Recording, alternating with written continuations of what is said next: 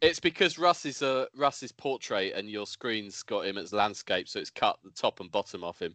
But frankly, you could argue some improvements have been made. There he goes. I can go landscape if you wish. That's better. Full egg. Love it.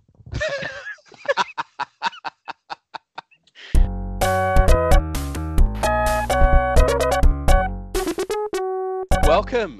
This is the Long Snapper podcast, and we promised that some of us would be here between Christmas and New Year. I'll tell you what, I've got a surprise for you. I'm Adam, and in fact, I'm going to introduce each of you individually in the order that you appear on my Skype screen. Rich Newnham is with me. Hello. Good afternoon. Afternoon. This is 5 p.m., which is unusual in itself. Patrick Jackson. Good afternoon. Hi, everyone. To you. Hello. Mark Salen in my bottom left corner. How are you? Just where I like to be. Russ Milsom in my bottom middle. Howdy. That's the place I don't want to be. In the middle of your one wants to be in Adam's bottom middle. Sounding something a bit iffy now we started the recording. I don't know what's going on. Well, all I will say is now I'm in Adam's middle bottom. I didn't want to bring up any spurious things about your last quiz, Mark, but fucking hell, what a shit show. I think you'll find you were just disappointed that you weren't there. Yeah, you'd have loved it. Let's be honest. And finally, in my right bottom, if we're gonna go continue that innuendo. Craig Edmonds is here. Hello, Craig. Good. Nice. Okay, this could work really well, or it could be an absolute nightmare. Yes, there are 6 of us. If you were able to count that high, if so, you've had far too much to drink this Christmas. Fair play to you. Obviously, first up, quiz and Pat. In fact, we don't even have to get the bit out of the way where we just slag anyone off who's not here, except Martin and Doug. It was nice to hear Doug the other day, by the way. It was good. Yeah, just he's part of the rotation of us, isn't he? You know, it's a very slow rotation. Yeah, very slow rotation. The podcast these days. So Pat, you've got a quiz. I do. Good luck. Given that we're all here, I reckon we can make it into a team quiz. So what I say we do is Adam and Craig, because I can rely on Adam to listen to the rules, and Mark with Rich and Russ, because he wins too much and he needs a handicap. How's that sound? Yeah, it's fair. All right. Wow. So I can't argue with it. Here's what we're doing. I've got boards of top 10s from this season's NFL, so this will test how much you've been listening to stats and facts throughout the season. You will score 1 point for getting the guy in first place, down to 10 points for getting the guy in 10th place, because obviously that's harder to remember. On your turn, you can have as many answers as you want until you get one wrong. If you get one wrong, you lose all your points, so you have to choose whether or not to bank your points or to carry on giving me answers. And then we'll swap to the other team to name whatever's on the board that you haven't named yet. Does that make sense? Yes. Yeah. I'll reiterate it as we go anyway. I'll tell you your options. So we'll start with Adam and Craig. Adam and Craig, your board is the top scoring tight end. It's a really shit Bible story.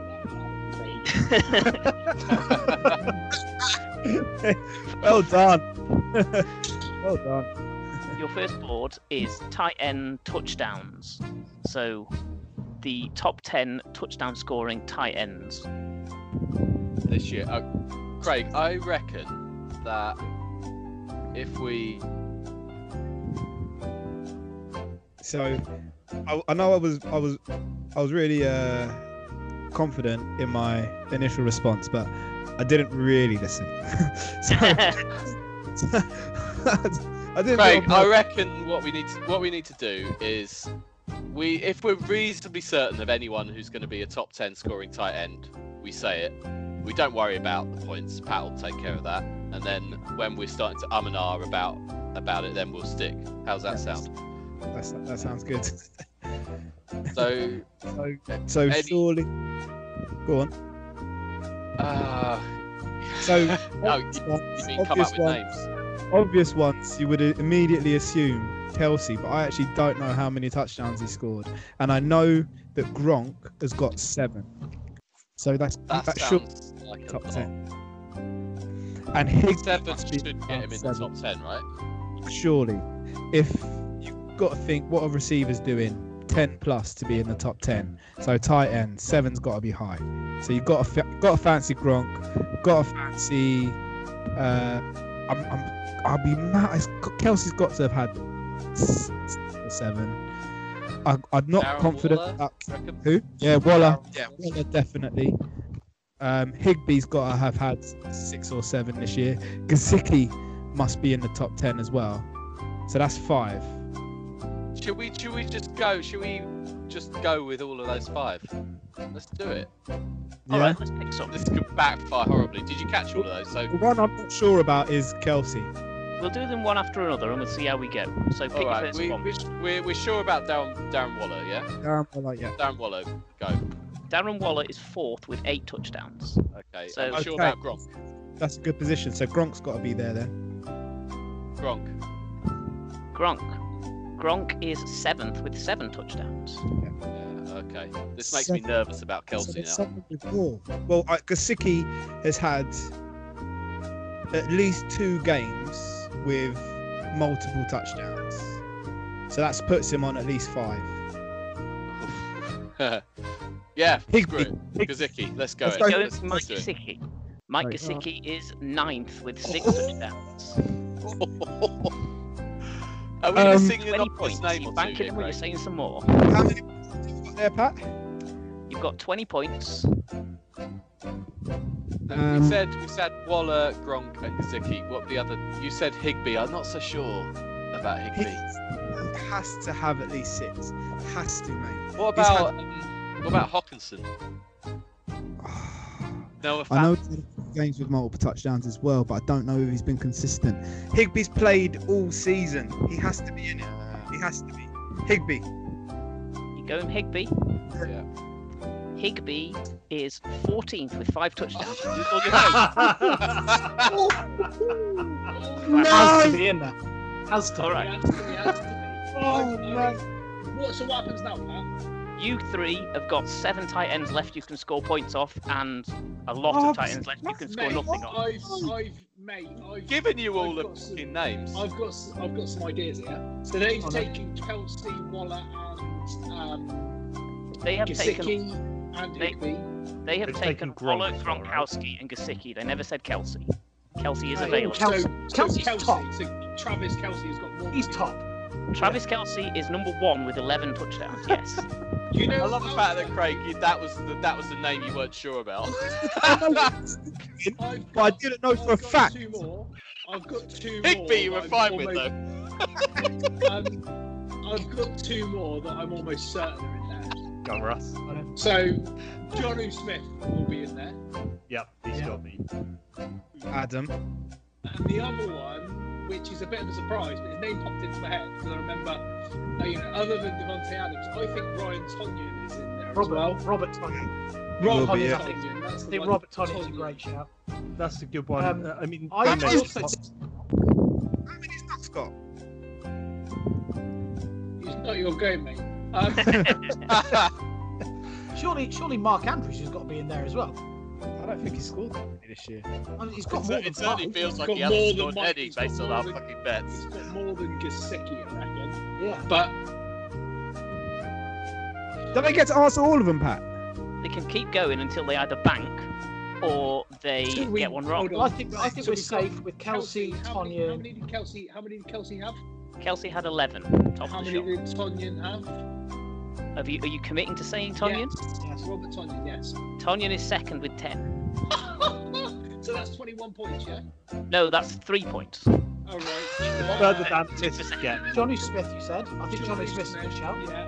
You happy with Johnny? Yes. Johnny is 3rd on 9. Ha! I reckon you're right with Mark Andrews, and I reckon that Jimmy Graham's in there as well. And I think they're both fresh out. What about Hockenson? Because he has got quite a few this year.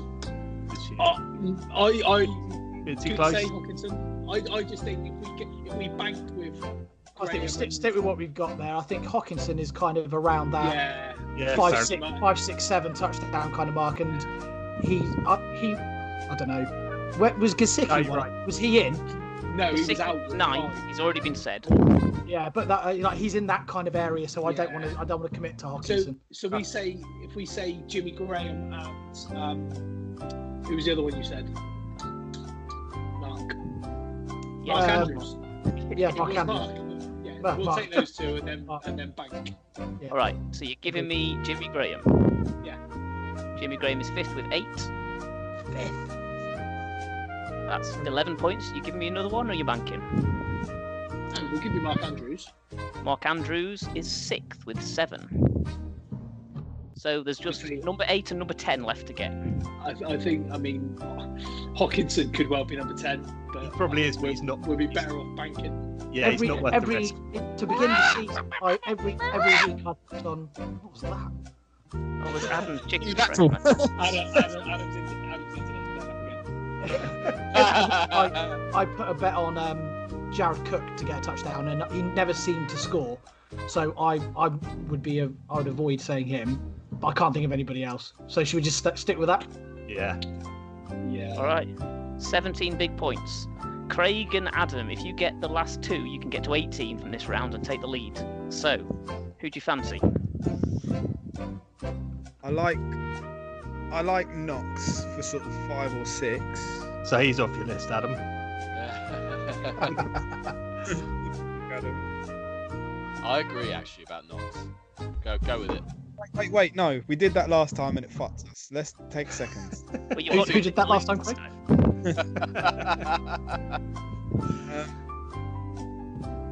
What's there? I mean, has Kittle got in the end zone enough? No, surely. It's got to be good. Who else is there?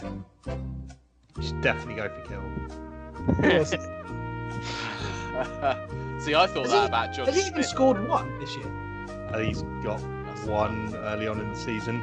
So, what about Knox and who was the other one we said? There was one more we had. I don't know. I've lost. Have we talked about Evan Ingram yet? No. Just throwing another name in there. Has he scored many touchdowns? Hockenson. They didn't say that either. Okay, so Hockenson and Knox. Let's do it. Or we just go with 1 and see what happens. Give me a name. Knox. Final answer. Dawson Knox. You're giving me Dawson Knox. Dawson Knox is 25th with 3 touchdowns. So we pass back on to Team Mark Ross. Rich. Let's go with Hockenson. Yeah. TJ Hockenson is 8th with 6 touchdowns. Yes. You know what? Let's take a flyer. Let's go Jared Cook. I mean, what happens if you get it wrong? Does it matter? If you get it wrong, you lose your 8 points. Oh Jesus! No, I'm not convinced. I want to gamble that. It's only the 8 points we got. Yeah, the 17 are banked. You're safe with those. The 17 are banked. Right. I mean, just to check, Pat, how many points have Craig and I got banked? You're doing really well so far. Sod it. Let's go for it. You're going for Jared. It feels like every time I put him on, on the touchdown, Steve Raines anytime touchdown corner, he didn't score. I feel like if you think, what did we say? Gesicki had 5 or 6 touchdowns. He's around 5, 6, 7, and I think Jared Cook's got to be there. I reckon he must have at least 6. But Gesicki wasn't in the list, was he? He wasn't in the top 10. He was 9th. Yes. Oh. And what number are we looking for, Pat? 10. You're looking for 10. Fuck it, Jared Cook. Jared Cook is correct for 10. Wow. So it's 35-0 at half time, which feels like a Jaguars score. Wow. Oh mate, Adam. Board number 2. I love being a monster. I never would have gone for that without you, Russ. Never would have done it. I think I've said about 4 words this entire quiz, which is definitely my strong point. Just sit here quietly and let Mark and Russ get the answers.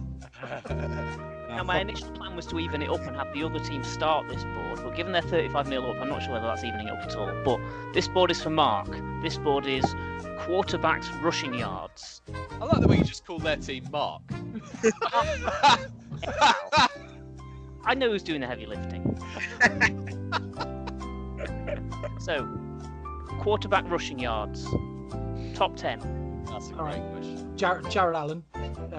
Jared Allen. Josh Allen. That's a bold shout. Who? The Minnesota D lineman.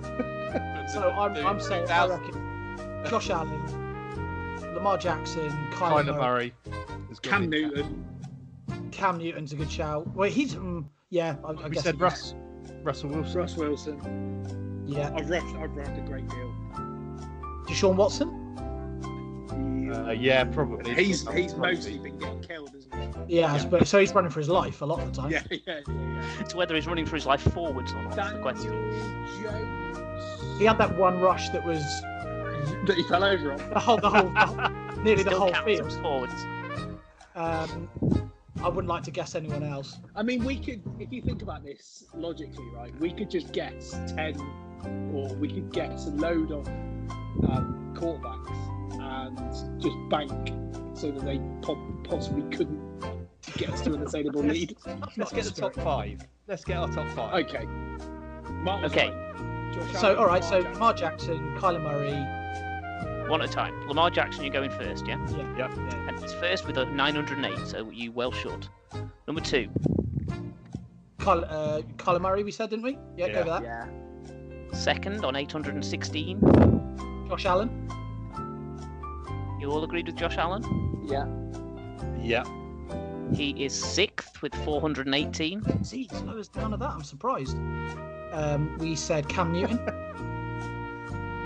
Cam Newton. You all happy with Cam? Yes. Yeah, sure, why not? He's third with 513. That also surprises me. All right. Russ Milsom. Russell Milsom is fourth with 484. You're doing well here. Deshaun Watson. Yeah, stick with Deshaun. Deshaun Watson is fifth with 432. You've got the top six. What about he's not played lots, but could Taysom Hill be in there? Are we counting him as a quarterback? He does a lot of rushing from not very far out of the end zone, though. It's true. He probably did more rushing than passing. So he can be close. I can't think of this. He does count as a quarterback. I'm not telling you whether he's in the top 25 or not, but he definitely counts as a quarterback. What about Tua? He's not played enough, I don't think. Yeah, I don't. They pull him out of games all the time. Let's just stick with that for now. Okay, you have scored 17 points, puts you on 52. Which probably is unassailable. Let's see what's left. 10, 19, 27, 34 points left. So yeah, you're Christmas champions. But let's see if Adam and Craig get off to zero, get some junk time points. We've got quarterbacks 7 to 10 left for their rushing yards. What would rushing yards of number whoever's sixth? That's all. Josh Allen on 418 was sixth. I'm sorry to be a dick, but my internet, I didn't hear any of that. Can you just quickly run through 1 through 6, Pat? I can. Lamar Jackson, 908 yards. Kyler Murray, 816. Cam Newton, 513. Russell Wilson, 484. Deshaun Watson, 432. And Josh Allen, 418. So I think Taysom Hill has to be on there. Oh, I don't think I can live in a team that gives that as an answer. I just feel so sick. So who else have you got? I gave it an answer twice the other week, but okay. If you're sure in anyone else, I think two is a shout. I do think Daniel Jones, he must have had 90 yards. I just don't know if he's played enough to have got on that one run, but I don't know if he's got 110. If we're talking about the 400-ish yards, I'm sure I've seen Taysom Hill's rush for over 400. So we have to think about who else. I love the Craig logic there, where he's definitely rushed for more than 400 yards, even though we've got the top six already.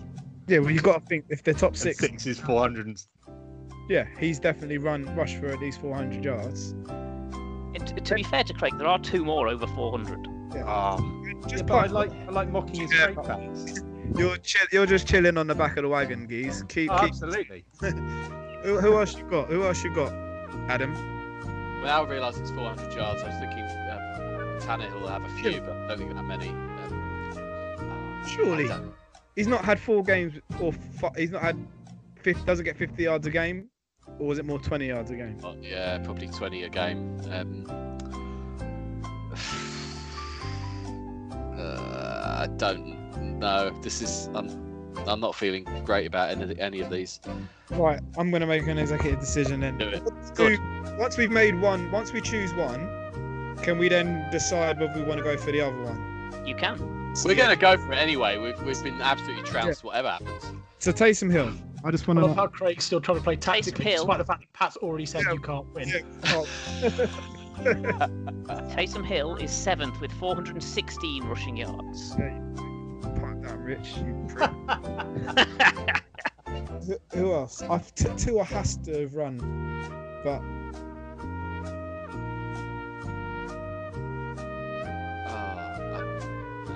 surely. Daniel Jones. The drop-off could be significant, couldn't it? You could have 10 at 320 or something. What about Ben? Ben? No. Ben's not moved 30. They don't count it before. I'll tell you what, I wouldn't be surprised if Ben was at minus. Yeah. That was QB News. If Ben started running at the start of the season, he still wouldn't have run more than 300 yards by now. What about? So I think Tua, we got to crack at Tua. Can you think of any? Or Tannehill, Tua or Tannehill? It's got to be one of them two. If it's one of them, Tannehill, just because he's played more. He's played the whole season. Yeah, he had a long run the other day for a touchdown as well. Yeah, 30 something. Yeah, Tannehill. Go on, Tannehill. You're going Ryan Tannehill. Oh, wait, Ryan Tannehill is 13th with 228. That was too lucky, boys. Tua is outside of the top 25 with question mark, question mark, question mark. I tell you what, here's a shout, right? I reckon Jalen Hurts is in there. He's run a lot in the last 3 weeks. Maybe. I don't know that he's done. You'd have to do 120 yards a game to get in there. 300 and... Well, I reckon he's got to be... If he's over 300 yards, then he'll be in the top 10. What about Mahomes? Surely he's got to be in there. Mahomes. Teddy Bridgewater? Teddy's probably in there as well. He's done a lot of scrambling. Fuck it. Let's. Who did you think, Ross? I thought Jalen Hurts. Oh, I just really. Come on, the game. Go on, Jalen Hurts. Stick it in. Jalen Hurts is 9th, 323. Wow. Good shout, sir. Love it. Has anyone gone with Daniel Jones yet? No one has gone with Daniel Jones yet. I'm convinced he must be in there. He rushed. Yeah, Daniel Jones is 8th with 406. How many of those? What have we got left to find? You've got number 10 to find.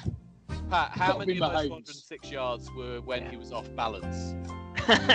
About 40. Mahomes. Pat Mahomes is 10th with 308. Solid quizzing. I love this. 79 points to nil. The biggest win of the season. That's the biggest margin of victory ever. And that, my friend, is Rory Garvin.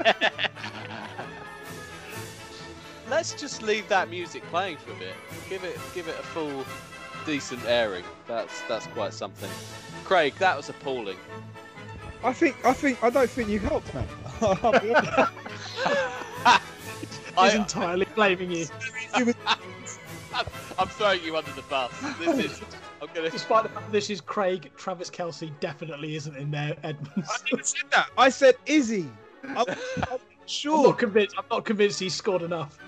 I believed your doubt, sir. That was a word. Yeah, exactly. If you knew, I gave plenty of opportunity to say, yes, no, he's definitely in. I wouldn't have disagreed. I didn't know that.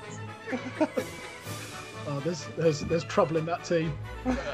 Yeah. No, we need a rematch. Basically, there's no way we can go out like that, Adam. We need a rematch, mate. Jesus Christ. That's crazy. I've got 3 more boards, so next time we're all together, we can do them. Yeah. All right, that'll be in 3 years' time or something, but I look forward to that.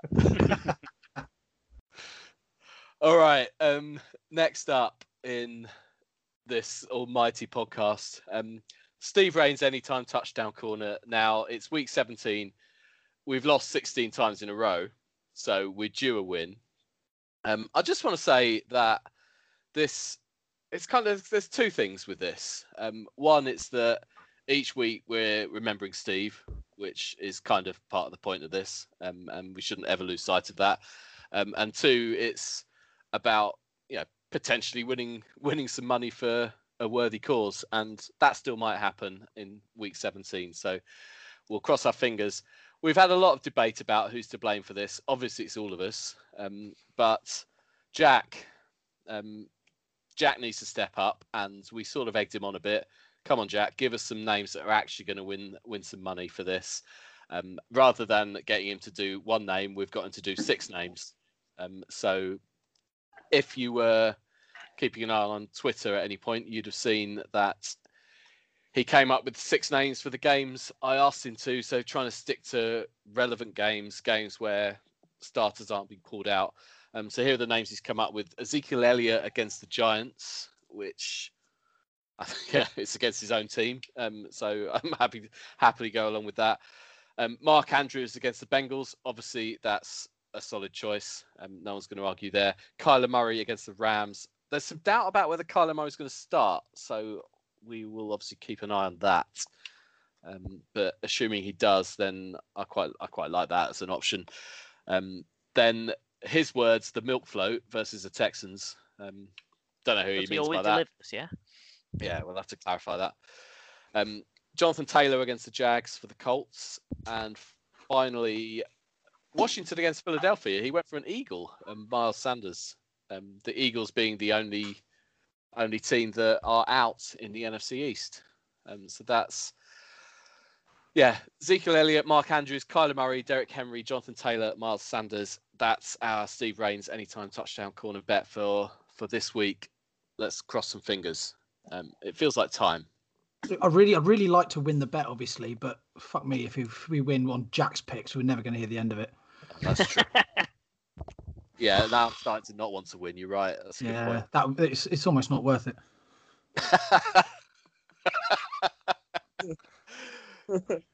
Oh, do you know what? If we win this week, I'll give that one to Jack. We'll let him. You know, you could just mute him anyway. It's fine. Don't worry about it. It's all good. All right, let's look at some actual NFL. It feels like we've been here a while without doing that yet, so it's probably time we got into that.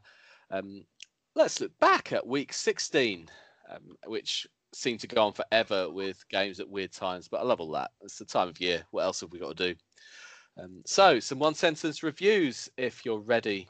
And I've just... this is exceptional. I've just realised that I literally haven't written mine. Give him a break. It's his anniversary. It is. It's technically my wedding anniversary. She's a lucky lady. If I miss any games out, I'm going to wing it. Let's see what happens. Right. Minnesota 33, New Orleans 52. Alvin Kamara goes bananas with a double hat-trick against the Vikings. That seals the NFC South for the Saints. Tampa Bay 47, Detroit 7. The most exciting team in football continues to excite. Looking forward to the playoff run. San Francisco 20, Arizona 12. More like San Fran spoiler 49ers. Miami 26, Las Vegas 25. The battle of the Hawaiian quarterbacks turned out not to be, but Derek Carr blew it, and the Raiders on defense let Miami have a ridiculous one-point victory to keep their hopes alive and dismiss the hopes of the Raiders. You say you didn't write that? That's on the fly. That's on the fly. Oh, you'd never know. You're right. Carolina 20, Washington 13. More like Dwayne has beams. Swish! He's on fire. Lovely. Nothing but net. Indianapolis 24, Pittsburgh 28. The second half collapse leaves Indianapolis on the outside of the playoff picture, hoping for someone else to drop a bollock in week 17. Atlanta 14, Kansas City 17. The pretty ordinary Chiefs were lucky to escape with a slender victory over the Falcons thanks to a touchdown pass with 2 minutes to go and then a missed field goal in the final 10 seconds. That was so Falcons, wasn't it? Oh. Completely. Chicago 41, Jacksonville 17. And with the first pick in the 2021 NFL Draft. Cincinnati 37, Houston 31. JJ Watt is not a happy man. Both these teams are terrible, but the 4-11 Texans are in full rebuild mode. New York Giants 13, Baltimore 27. Ravens leapfrog the Browns in a division where the three teams can legitimately still qualify. Cleveland 16, New York Jets 23. Who needs wide receivers anyway? Oh, that's right, everyone. Denver 16, LA Chargers 19. All we learn from this one is that Mike Williams is better at stopping last-ditch touchdowns than Gronk is. Philadelphia 17, Dallas 37. Has there ever been a worse division in football? No. LA Rams 9, Seattle 20. The Rams blew a shot at the division title in one of those games where Goff spends a lot of time staring vacantly into the middle distance, but they can still put things right in week 17. Tennessee 14, Green Bay 40. The snow couldn't stop Adams and Rodgers as they make a mockery of the weather to destroy the Titans and maintain a lead in the race to make every team come and play in the same conditions throughout the playoffs. And finally, Buffalo 38, New England 9. Number of touchdowns at Foxborough this season. Stephon Diggs 3. Cam Newton passing touchdowns 2. Well done. Thank you. That was a lovely statistic. All right, there you go. That was week 16. Somebody just double check that for me, someone. I did. It was in the back of my mind that I'd seen that Cam only had 2 touchdown passes at Foxborough this year. That may be completely wrong, but I hope it's not. These are Adam facts, not Craig facts. Yeah, but these are Adam facts when I forgot to write my one sentence reviews, as is very clear. All right. We're going to look mainly at the playoffs, probably more forward than back, and work out what on earth's going to happen in week 17. Obviously, everything we say won't happen or come true. Let's start with the NFC and the West, just because it's on the left when you look at a map.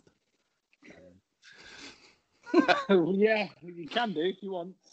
I mean, so obviously Seattle have clinched the division now anyway, haven't they? My famous Seahawks, those great Seahawks guys. Big fan, mate. But they are absolutely limping into they've limped to that division title, which is ridiculous, really, because, you know, with the Niners and all their injury problems, Arizona have been hit and miss, but they've been much improved. It should have been a bit of an easier ride for the Seahawks, but depending on who they get, they need a miracle, frankly, to get a first round bye, and I could probably see them being one and done unless they can do something with that leaky defense. It's gone weird, the NFC West. It looked like one of the best divisions in the league halfway through the year. The Niners we know about their injuries. The Rams the second you think they look good, they drop a bollock. The Cardinals the same a little bit. I think the Cardinals arguably one of them, probably the most exciting team in the division with Kyler, but. The Cardinals have dropped off since that Hail Mary against the Bills. They've literally not been anywhere, have they? And before that as well, a couple of games before that the game before that they were terrible as well. But they seem to have improved a little bit. But it seems to me that they will end up Seattle potentially playing Arizona in the first round of the playoffs, and I think there's only one winner of that, and Seattle will win that easily. It's a weird one just from the perspective of the Cardinals obviously are a very young team. I don't know that anyone expected them to be quite this good this year. So being a bit up and down and still making the playoffs is good for them and probably bodes well for the future. The weird one for me is the fact that Seattle can still potentially get the number one seed, which seems crazy given, as you say, Russ, they've been really not great the last, seven games? There's a lot of shit that's got to go down for them to get the number one seed, isn't it? Yeah, but, you know, yeah. The Packers have got to lose, the Saints have got to lose or tie, and the Seahawks have got to win. I mean, going up against the Niners this week shouldn't be an issue for them, but that Seahawks defense, I cannot trust that Seahawks defense. Can't do it. Mm, exactly. That's why they have divisional games in week 17 because you don't want those if you're going to have a dead game. So for the Niners, they've got nothing to play for, except for the fact they're playing the Seahawks, who they hate vehemently, you know. So that's why they do it. And it won't be easy for the Seahawks. It won't be easy for anybody. All right, into the North. The Packers obviously looking great, really good and hitting their straps at the right time.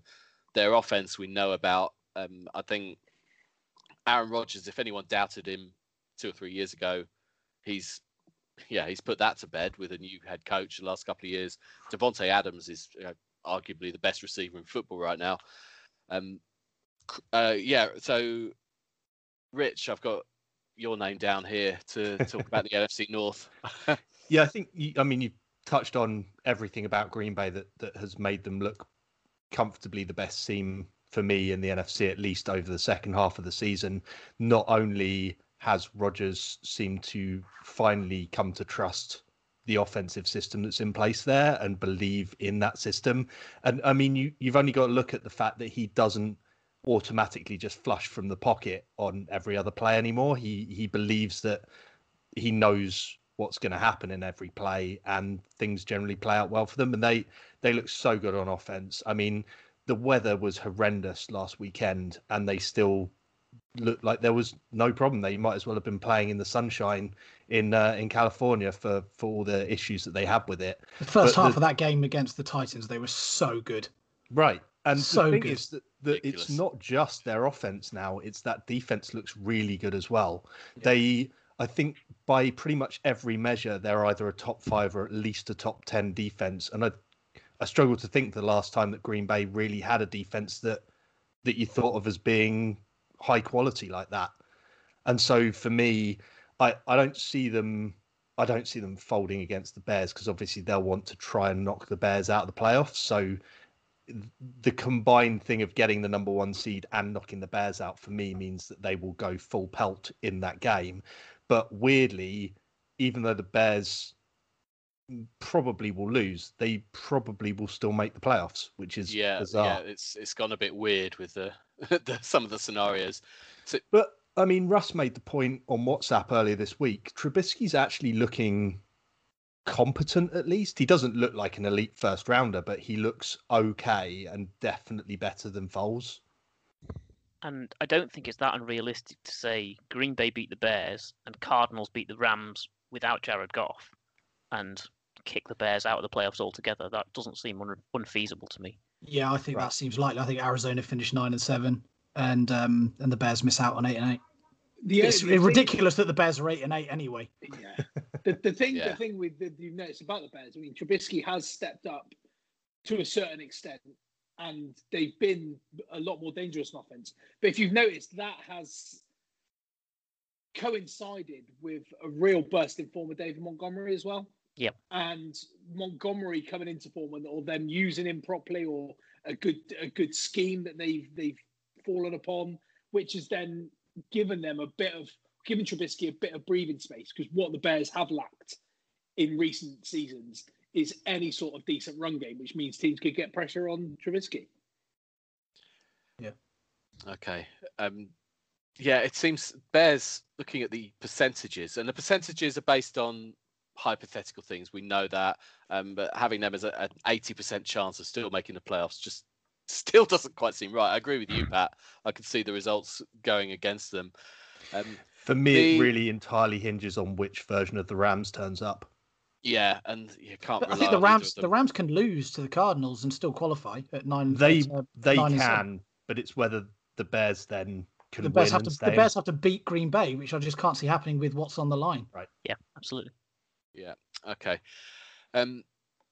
Craig, let's have a quick look at the. Well, do you want to talk about the NFC South? I mean, it's all sort of decided in that division. The Saints have got the division sewn up. It's just a case of whether they can clinch that first round bye somehow, which is still possible. And the Bucks are in the playoffs as well. They're two pretty dangerous teams, right? Yeah, I mean, I've said all year, I love the Bucks. I don't think they're good enough, to win it all. I just think they're too inconsistent on offense, despite having the ability to go off like they did this weekend. Radiant Red. I just think it's so much fun, isn't it? It's just so. It is. It's crazy to think that, given what a shit year the Jets have had, the team that I will watch a game of, like. Not just red zone, not flying through the results. The game that I want to see is the Bucks. I think it's just a very exciting team. So many storylines. The worry with the Bucks is that they're so reliant on touchdowns, particularly from Evans. 15 touchdowns this year. He's a monster in the red zone. But I just don't see them well built enough to really challenge. I feel very similar about the Saints, to be honest. While they're both great sides, you know, good, great coaches, the Saints have that ability to score points. The worry for the Saints is how much reliance they have in Kamara. Kamara's got like nearly 1,000 yards rushing, but he also leads them in receiving, which is a real worry, considering Drew Brees effectively needs him. He needs that check down pass for him to be. That's only because Michael Thomas has been injured for most of the season. Exactly. Yeah, exactly. 100%. As is Drew Brees. And it's almost like, I feel like the Saints are coming into the playoffs with their star players that are the freshest. Because if you think during that time where Taysom Hill was playing in quarterback, Thomas didn't get used. Jared Cook didn't get used.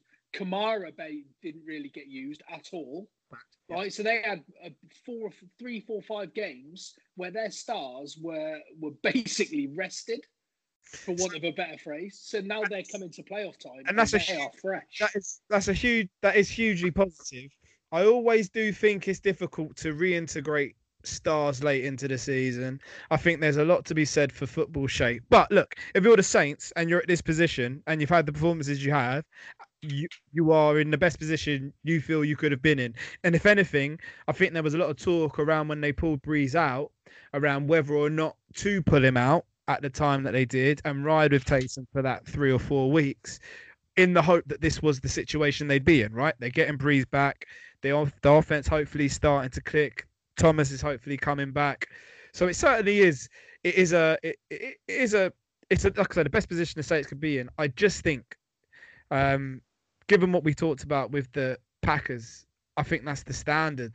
And there'll be fun teams to watch, both the Bucks and the Saints. And I'm going to enjoy the playoff run, but I just don't see how either of those teams have enough to beat what Aaron Rodgers and Devontae Adams are doing at the moment. I'm so excited as that as a possible NFC Championship matchup. That will be one hell of a game. Saints, you mean, at the Packers? I assume Packers, yeah.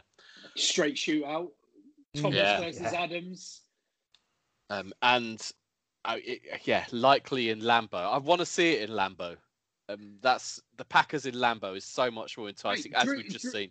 I'd be really interested to see if it ends up going that way. The Buccaneers at Lambeau in the first round after the wild card will be a fun game as well. Yeah. Yeah. Okay. And the Bucks are 6-2 on the road. 4-3 at home. All of these good teams that we're talking about are flying into the playoffs. And there's another division in the NFC that's going to provide one more. Not be allowed to be in the playoffs. What they should do is they should just go, you know what, lads, thanks for coming this season. Yeah. You can all just take a break. Yeah.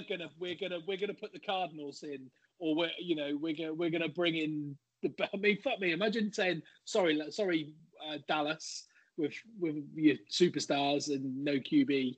We're gonna put the Bears in instead because you are shit. Well, actually, is the Bears being any better? No, that's my point. But they could all be there.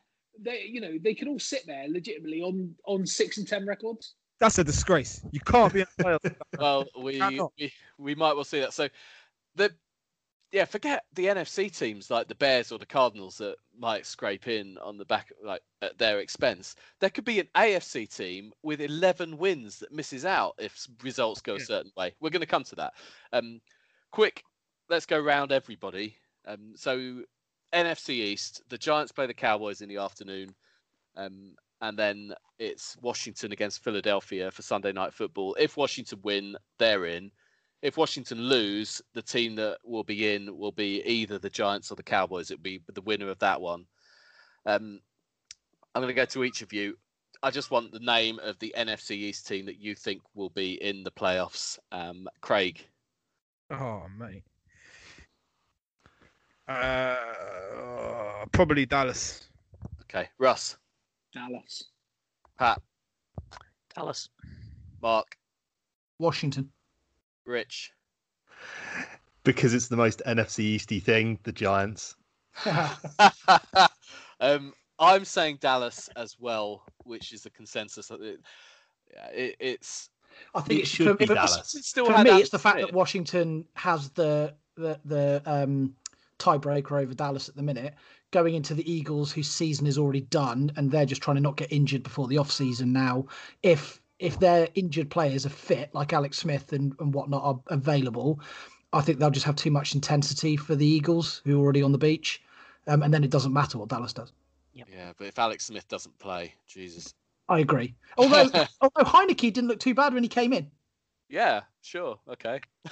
Hi, Nikki, you're so fine, you blow like hi, Nikki.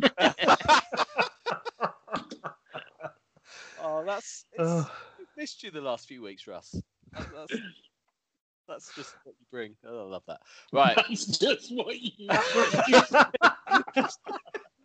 That's a lukewarm compliment. Oh, wow. Yeah. I could have taken that one to the bank. Yeah. Weirdly, that was meant as a compliment. Right, let's look at the AFC, and let's start in the West. There's not much to say, to be honest. The Kansas City Chiefs are 14-1. They've got the bye sewn up, what feels like weeks ago. They're going to get 2 weeks off as well, because if they're likely to rest their starters in this game because they can't drop off first, they get that week off, the bye week off. They're going into first round of the playoffs that they're in completely rested. So I don't like that. I don't like it. Don't like that 2 weeks off. I just, I know they're good enough, and the likes of Hill and Mahomes could probably have 6 weeks off and come back and still run the show. There's something about the teams that do that, and then have a bye week, and then really struggle. And they've not been at their best the last few weeks either, have they? The Chiefs. Yeah. But maybe that's because they need a rest potentially. I think one thing we should say about this division is just congratulations to the Raiders on how spectacularly they bombed out of playoff contention against the Dolphins. That was a hilarious way to end your season and end up with the worst draft pick of any team with nothing to play for in the final week. That is spectacularly Raiders. That the finish to that game was bonkers. The pass Fitzpatrick completed whilst having his face mask pulled right round was just phenomenal. I loved watching that. It was, although how many times out of 100 does that work? Doesn't matter. It doesn't matter. They had the penalty anyway. Just absolute boneheaded play from the Raiders, and it seems John Gruden's copping flack. Which you kind of, he's the sort of guy that everything goes well, he'll get all the plaudits. But as soon as something like that happens, it's just Gruden, and people just, it's the easy target. But yeah, boy, that was ugly. So the Chiefs, it's the bye. I mean, they've earned that. Whatever we feel about resting their starters and then having a week off, they've earned that privilege. It's up to them how seriously they take Week 17 and how fresh, how match fit they want to keep themselves. The AFC North, the Steelers have sewn up the division by that comeback win against the Colts last week, which was huge in a lot of ways for both teams. Ravens and Browns both well still alive. You know, percentages. I know, Pat, how much you like these, but it does give a gauge of the scenarios and what needs to happen. Browns, it couldn't be more Browns at 50%. Ravens much more likely at 89%. I don't see the Ravens have got the Bengals. I think the Ravens are. I'm just assuming that they're in because of who they're playing, and it's the Bengals, who admittedly have been all right in the last couple of weeks, but that's mainly because of who they've been playing. The Ravens, after a wobble, have won their last four. They're running the ball well again. Their defense is looking better again, and I think they're a real danger team going into the playoffs. So it's. But I'm almost discounting their game and them missing out as an option because I can't see the Ravens blowing it against the Bengals. Agreed. Are the Browns going to make it with them? Well, I think it seems likely that, as you rightly said, the Steelers can only go as high as second seed and only go as low as third seed. So they've already announced that they're not playing Big Ben, so they're going to play Kyle Rudolph. So if there's ever going to be anyone more motivated than Myles Garrett in this game, that's never going to happen. He's going to be trying to take his head off again. I think it says to me that the Browns are going to be taking this game a bit more seriously, and the Steelers are just happy to rest players just to go into the playoffs with a bit of match fitness rather than banged up. So I think the Browns will make it by having enough at home. And what that will get them ultimately is another game against the same opponent in the first round in the wildcard. What do you make of the Steelers resting Big Ben? I mean, I know you would. I think for them, it's he's obviously injured a lot of the time. I think it makes a bit of sense considering they obviously don't really care if they get second seed or third seed. It doesn't matter to them. So you may as well get him as fit as you can for the games that matter. And if he gets taken out of the game, they're definitely going to do nothing in the playoffs. So that at least they give themselves a chance. It just this game matters a lot more for the Browns. And I think that plays a massive impact into how the two teams will go about it. You say by resting your quarterback, you're saying to the rest of your roster, if it doesn't really matter if we lose this game. Oh, I don't know if you're saying that. I do think there's a. Don't get me wrong, you're right about intensity, but I think the Steelers will be fully motivated to win the game, and it's still a. If they were fully motivated to win the game, they'd play their quarterback who isn't necessarily out injured. Resting him. If you're in, I can see the logic in resting. And they've qualified. They can't get lower than third seed, so yeah. I can't see it happening. I wouldn't be surprised if the Browns fuck it up. I think it's hilarious. I'm with you on that. The weird thing that with this new format and the seventh team, I don't need to say yet again on this podcast how much I hate that, but it's uncharted territory with how much the second seed means. But all it does mean is that if you win your first game, you've got your second game's at home, and that surely is some incentive. I think it would be, but they're basically saying we don't need to play our best player, and we'd rather him for the first round of the playoffs. So that says to me they don't necessarily care. Plus, if the Bills win, it doesn't matter whether they win the game or not. So I think they're saying, well, I'll happily take third seed. Thanks very much. Let's just get through this game. If you have to play Mason Rudolph at quarterback for the playoffs. Did I say Kyle Rudolph? I meant Mason Rudolph. I was very amused. I was going to point it out. The other play, he might do better. If you have to play him during the playoff run, it doesn't really matter whether you're playing at home or away. You're going to lose. Yeah, you can play Santa's Rudolph. It won't make a difference. Right. All right. The AFC East. Mark, Buffalo won the division, clinched it last week, not just the week just gone.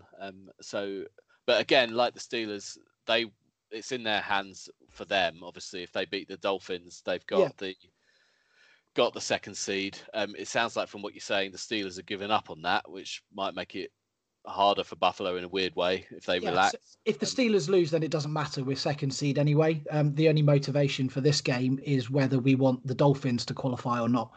Because if they lose to us, chances are, if the Colts beat the Jaguars, that means the Colts will get the seventh seed rather than the Dolphins.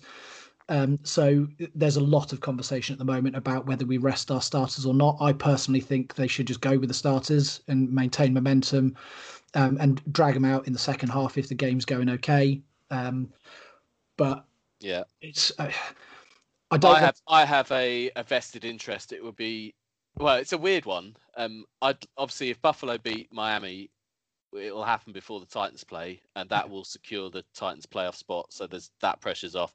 On the other hand, if Buffalo beat Miami, it means we'd be more likely to face the Ravens than the Dolphins. I might prefer to face the Dolphins. I think I'm overthinking this. That's the situation. If they beat us and then all the other games go as planned, as how I think it will go, then I have you playing the Dolphins in the first round as 4th v 5th seed. So I'd rather beat the Dolphins than you have to play the Ravens, to be honest. Yeah, I thought you might say that. Craig, how do you see? Do you think the Dolphins have got enough to likely have to beat the Bills to get themselves in?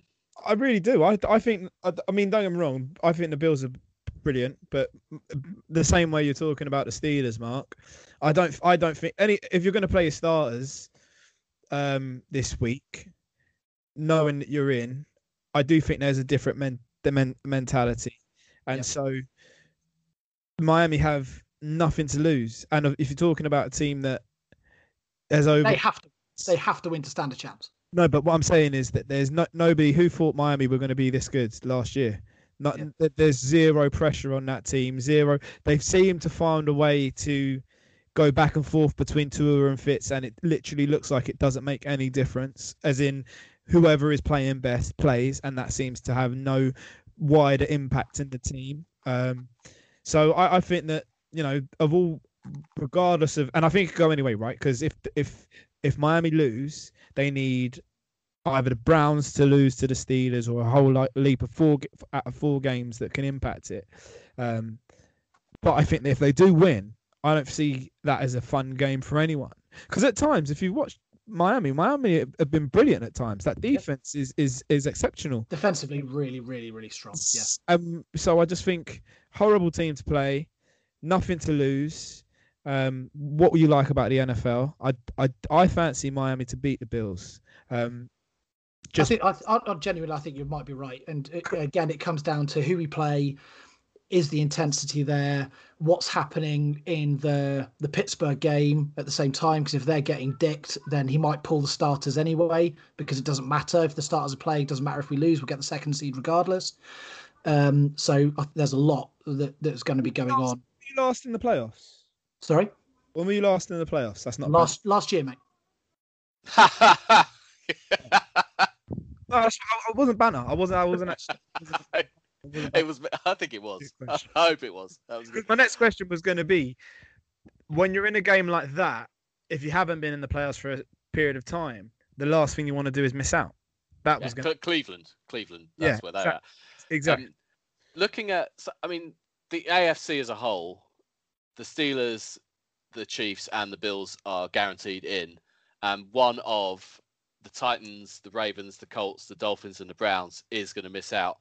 The only team who can't control their own destiny of those is the Colts, and they're playing Pat's Jacksonville Jaguars. The AFC South, Pat, how do you see it? I mean, the Titans have got the Texans in Houston. They do control their own destiny. They can win the division. Obviously, they win, and it's fine for them. The Colts need other things to go their way. The easiest way for the Colts to get in, is for the Titans to lose, obviously. How do you see that going, or those two games to start with? I mean, let's be honest. If you can't beat the Texans the way they're playing at the moment, and if you can't beat the Jags the way they've been playing all season, you don't deserve to make the playoffs. That may be true, but J.J. Watt's words worried me. As soon as he was banging on about that stuff, the amount of times you see that performance bump after you've had that dressing down, honestly, if I was a Titans fan, it's the last thing I would have wanted to see. Oh, 100%, yeah.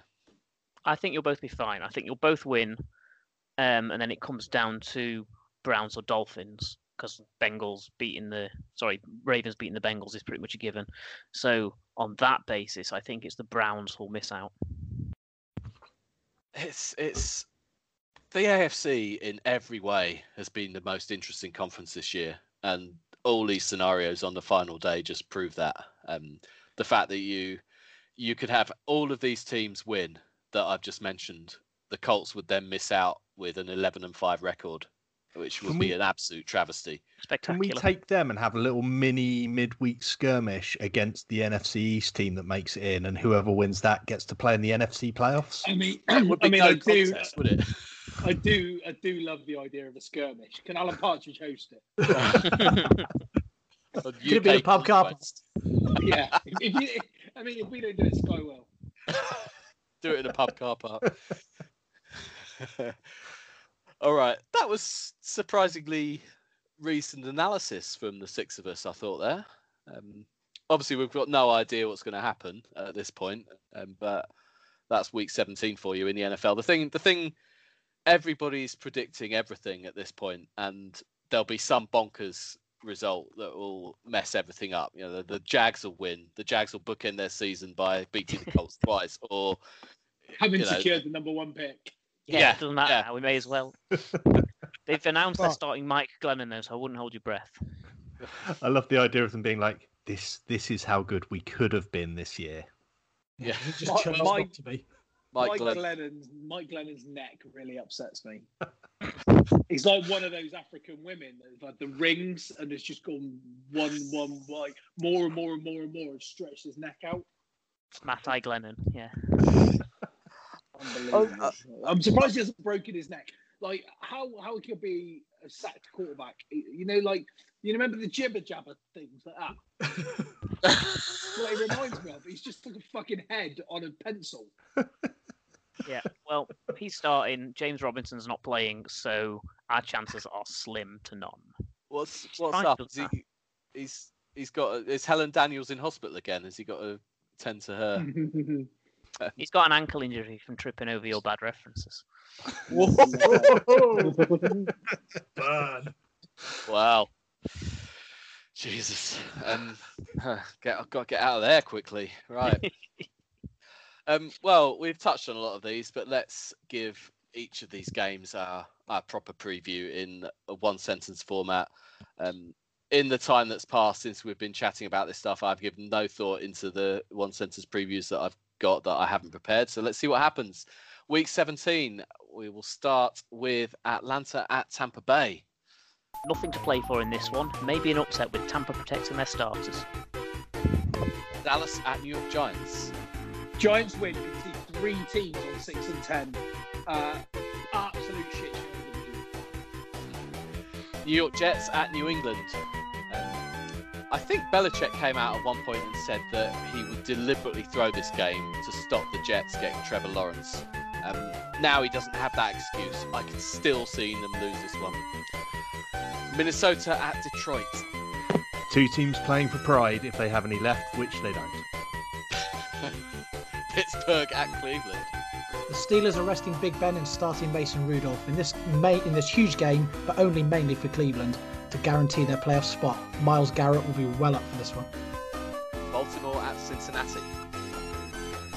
Winning in for the purple and black. Cincy will give some trouble with nothing on the line. Expect the Ravens to get through this comfortably, but I wouldn't be surprised at the upset. Miami at Buffalo. Will Buffalo do Miami's wildcard chances a favour, given that they've already won their division? Seattle at San Francisco. It would be so Niners just to mess up a Seahawks playoff seeding spot. Weirdly, I can see them doing just that. Arizona at LA Rams. It's winning in for both of these teams, okay, Jared? Jared? Hey, Jared. Jacksonville at Indianapolis. The Colts need to win to keep their playoff dreams alive.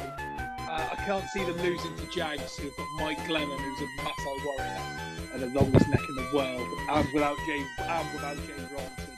But it's still out of the Colts' hands. Yep. Tennessee at Houston. Closest thing to a local derby in the NFL. And this one should be... Not technically true, but carry on. Not even close. All about distance, Adam. What about the Jets and the Giants? That was the Jets. They're literally playing the same stadium.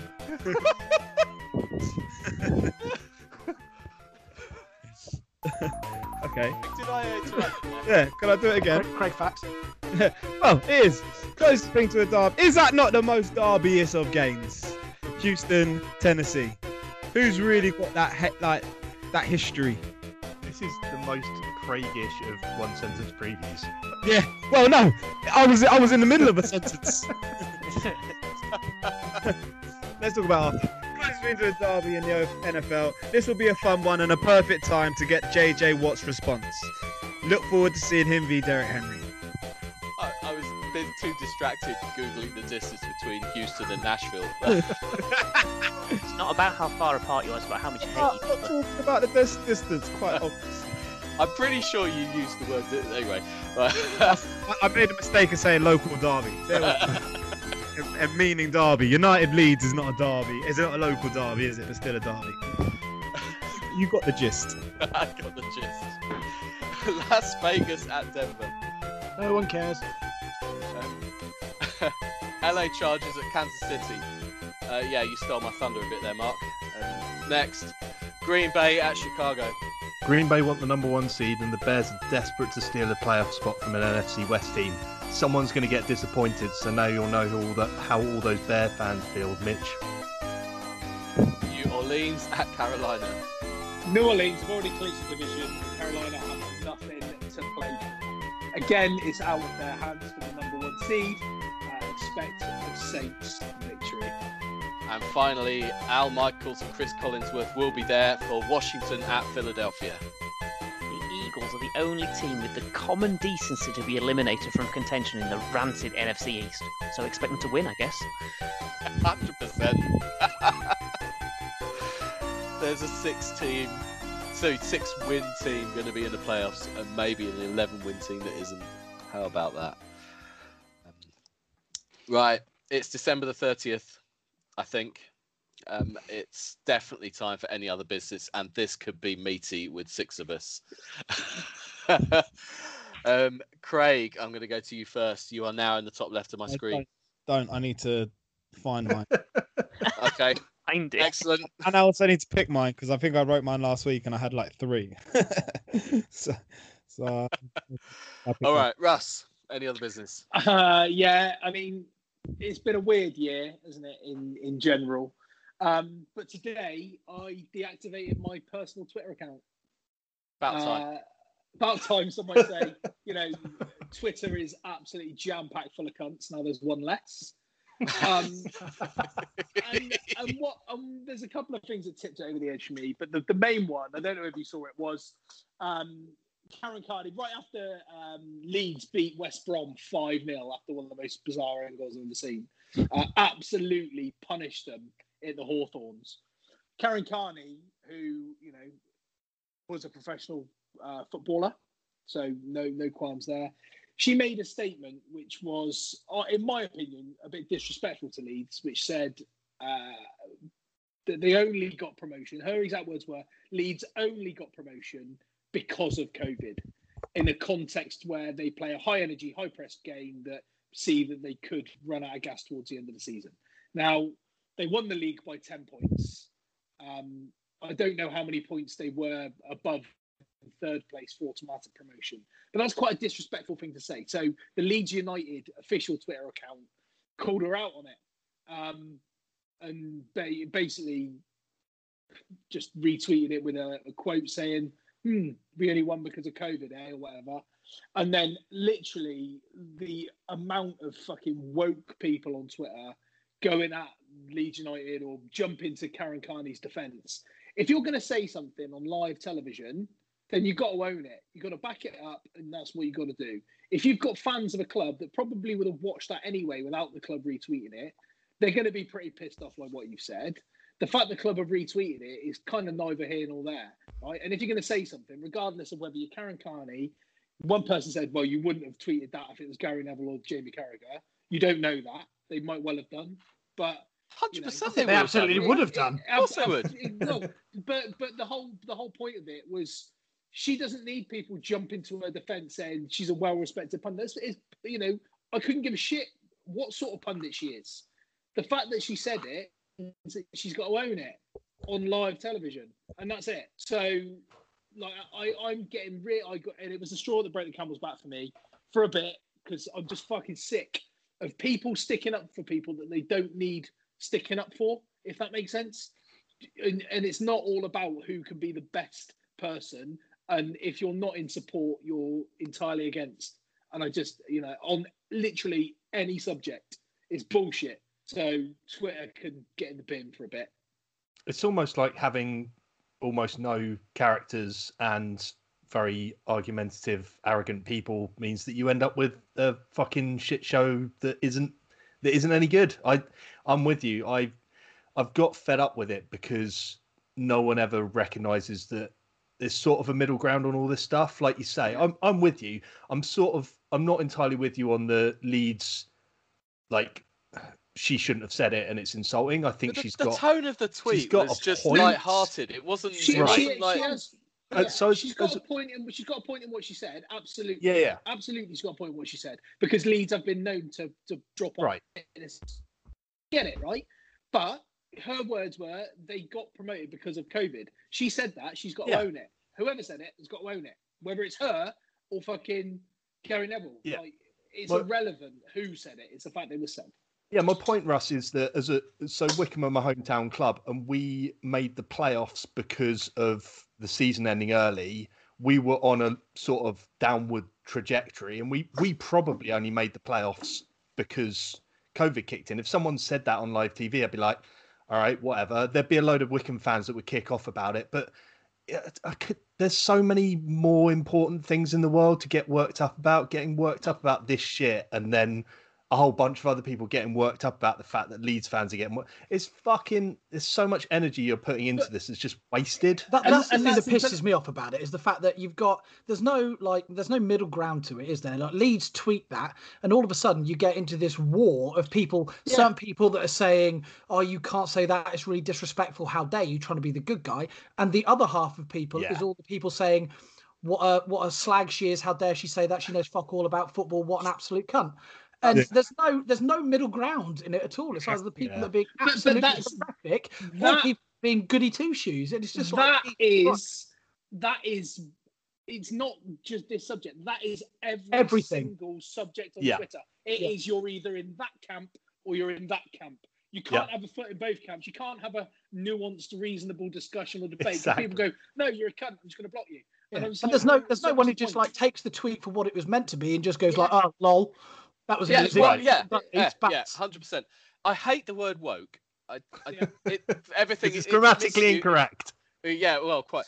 But sometimes there were things that people pile in about that they just don't need to. And like in this case, it's accusing Leeds of being sexist, right? It could be accusing someone of being racist, homophobic, whatever it is. And you sometimes get a reaction that's just, it brings attention to something that isn't even there, and therefore it undermines legitimate prejudice. So if something, Leeds haven't piled in on Karen Carney. They've just done it with a wink emoji or whatever and had a bit of fun with it. And someone's gone, oh yeah, they're probably trying to be sexist. Well, no one had noticed that it's sexist until you did that. The fact that you brought that to everyone's attention makes it that of an issue, and it wasn't. If Neville or Carragher had said it, they'd have done exactly the same thing. Yeah, save it when something's actual injustices. I agree with you. I think there's two things there. One, I too hate what they've done to the word woke, to criminalise a word like woke. Like, it's not a bad thing to be aware of what's going on around you and have an opinion. That's a good thing. This idea of like the oversensitive, unrealistic idea of high moral is the issue, right? That's bullshit. But being aware of society and how it impacts other people is a good thing, and people should do that. Like, talking about stuff like that's important. I just think the thing that pisses me off more than anything, like, agreed, like that whole thing about being extremes and it just being an absolute. I don't look at comments because it's just a melee of fucking rancid sewer water. But what pisses me off the most is football is about banter. What are you talking about? How can you? Yeah. If one of you lot were Leeds, I would spend every single podcast having a pop at you about being Leeds, and I would expect you to say exactly the same about me being United. If there was an Arsenal and a Spurs fan here, you could be the best of friends, but if I didn't hear you call each other a cunt every now and again, I would think you don't. So I do not understand why she can't say. She could say what she wants. I don't give a shit. And Leeds could then say, Leeds could say, look, love, you had a go. You're an idiot. Perfect. That's what football was about. And if you're going to have diversity in football, then you can't have this ridiculous manicured version of it. Football is for the working class and it is inclusive. And having that partisan rivalry is part of it. Good natured, good fun, but it's part of what we want from football. I don't get it. It is madness. Absolutely. And that brings me back to the whole sort of overarching point. It's not about what she said and how she said it and all that sort of stuff. It was the divisiveness from the two camps that said, you can't say that because she's a well-respected football pundit who was a professional. Like, that's irrelevant. What you've just said is irrelevant. You're the one bought the fact that she's a bell into it, nobody else, and that's the point, right? You cannot be. And there was a guy called on a very, very quick side. There's a guy called Mike Bubbins. Don't particularly like him, but he does a few rugby podcasts and stuff like that. Who put out a joke? He's a comedian. He put out a bit of a joke tweet about long COVID and said, "Oh, at least I don't have to hear about long COVID for ages because I haven't got it." And then people literally jumped on saying, "Well, I've got ME, and if and just because you can't see it doesn't mean it's not there. I've got mental. Just because you can't see it doesn't mean they haven't got it." It's like, fuck me. He's a comedian that's made a joke, and if you can't see that through the tweet, then you're a fucking buffoon. Take offence at something that needs. Offence taken at, rather than making. And you've hit the nail on the head. Offence is taken. Like, offence isn't always given. Sometimes it is, or intended. But offence, if you're taking offence, then it's your problem, not anybody else's. Mike Bubbins hasn't meant any offence. Leeds haven't meant any offence. Karen Carney hasn't meant any offence. It's just, just shut up. The lot of you idiots just piling in on this. Yeah. This is 1 out of 6. This is the progress we've made with any other business. I've got a really short one, Adam. Good. We know. We know. Thanks, Mark. You said it was average. It's the best I've had all day.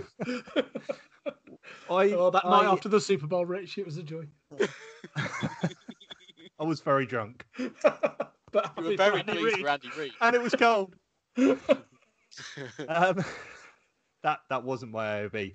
I'm just very sad about the lack of mince pies and Christmas puddings that are on sale over the last couple of days, because I was going to go out and hoover up some more stuff to add to the weight that I've put on over Christmas, and I haven't been able to, which is very sad.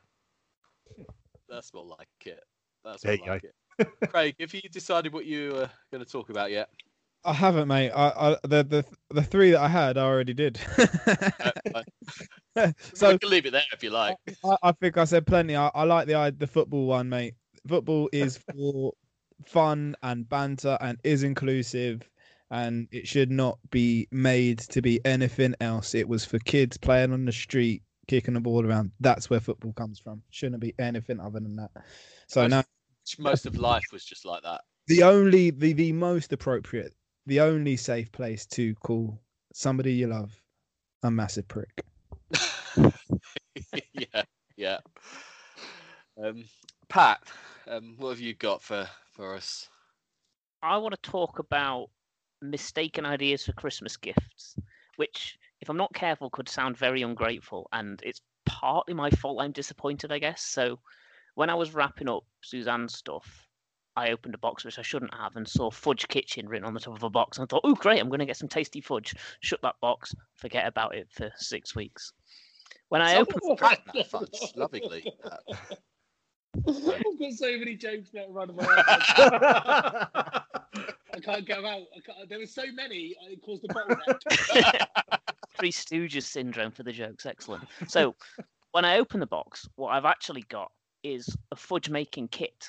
So rather than having tasty, professionally made fudge, what I've got is a difficult chore for an hour and then some crap fudge made by an amateur.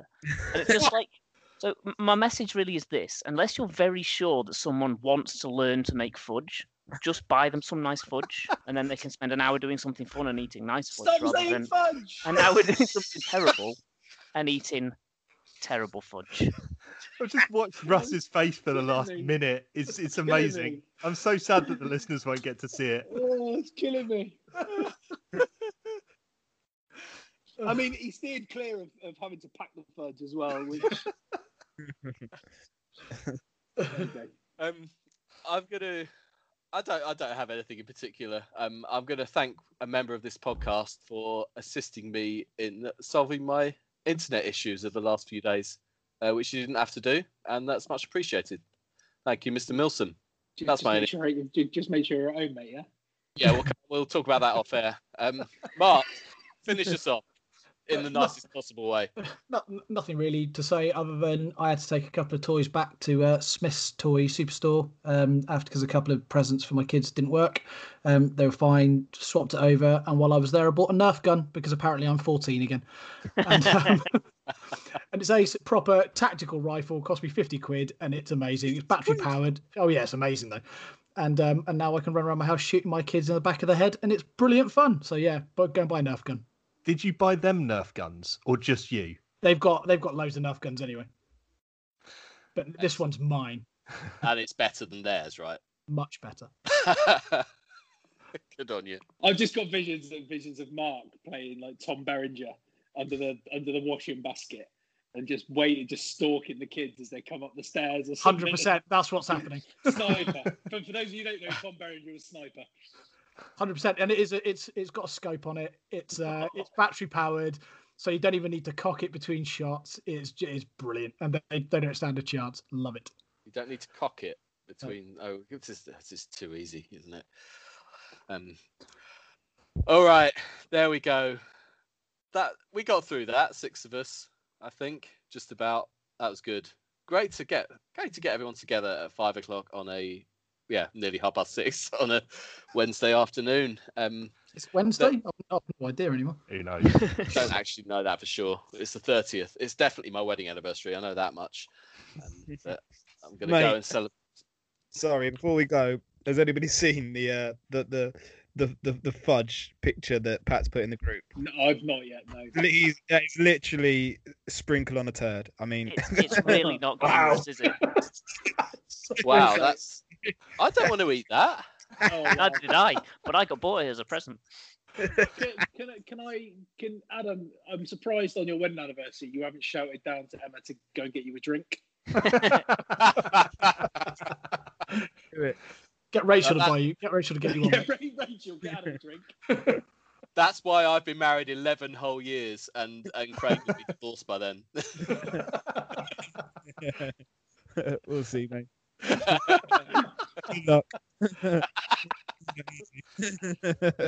Rachel knows which side their bread's buttered. Well, I hope she gets you a nice drink on New Year's Eve. We'll be back next year, I guess, for Wildcard Weekend and all that sort of stuff. But in the meantime, Week 17, Happy New Year. Enjoy all of that stuff. Bye for now. Happy New Year.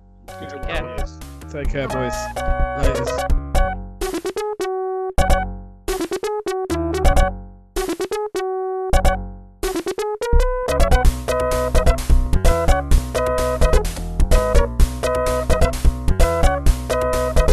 shout out! I'm getting married in the first place on the 30th of December. What prompted that? That's a good point. This day before New Year's Eve. Bold. South Africa versus England, Cape Town, January the 3rd.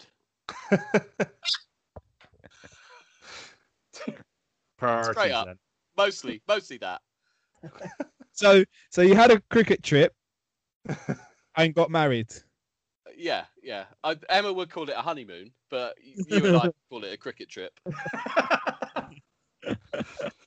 So did she accompany you to said cricket match, or was she? Yeah, she Does she even like cricket? Stay in a hotel.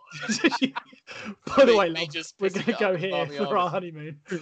First day. Oh, did I tell you there's a cricket match on? I'll see you later. I've booked you in for some spa appointments. Don't worry about it. No, she did. She did come along. She likes the cricket. Good. What's not to like, quite frankly, even if you're like a fair weather cricket fan, what are you going to do? You're going to go to Newlands and sit in sunshine and drink beer and wine all day. You know, it's not the worst thing in the world. More importantly, you're sitting in sunshine at the start of January and posting photos on social media aimed at your friends. Oh, I did. Well, yeah, I definitely would have been doing that. It does sound a step up from when I took Suzanne to the Britannia to watch Stoke versus Sheffield Wednesday. She's a lucky lady.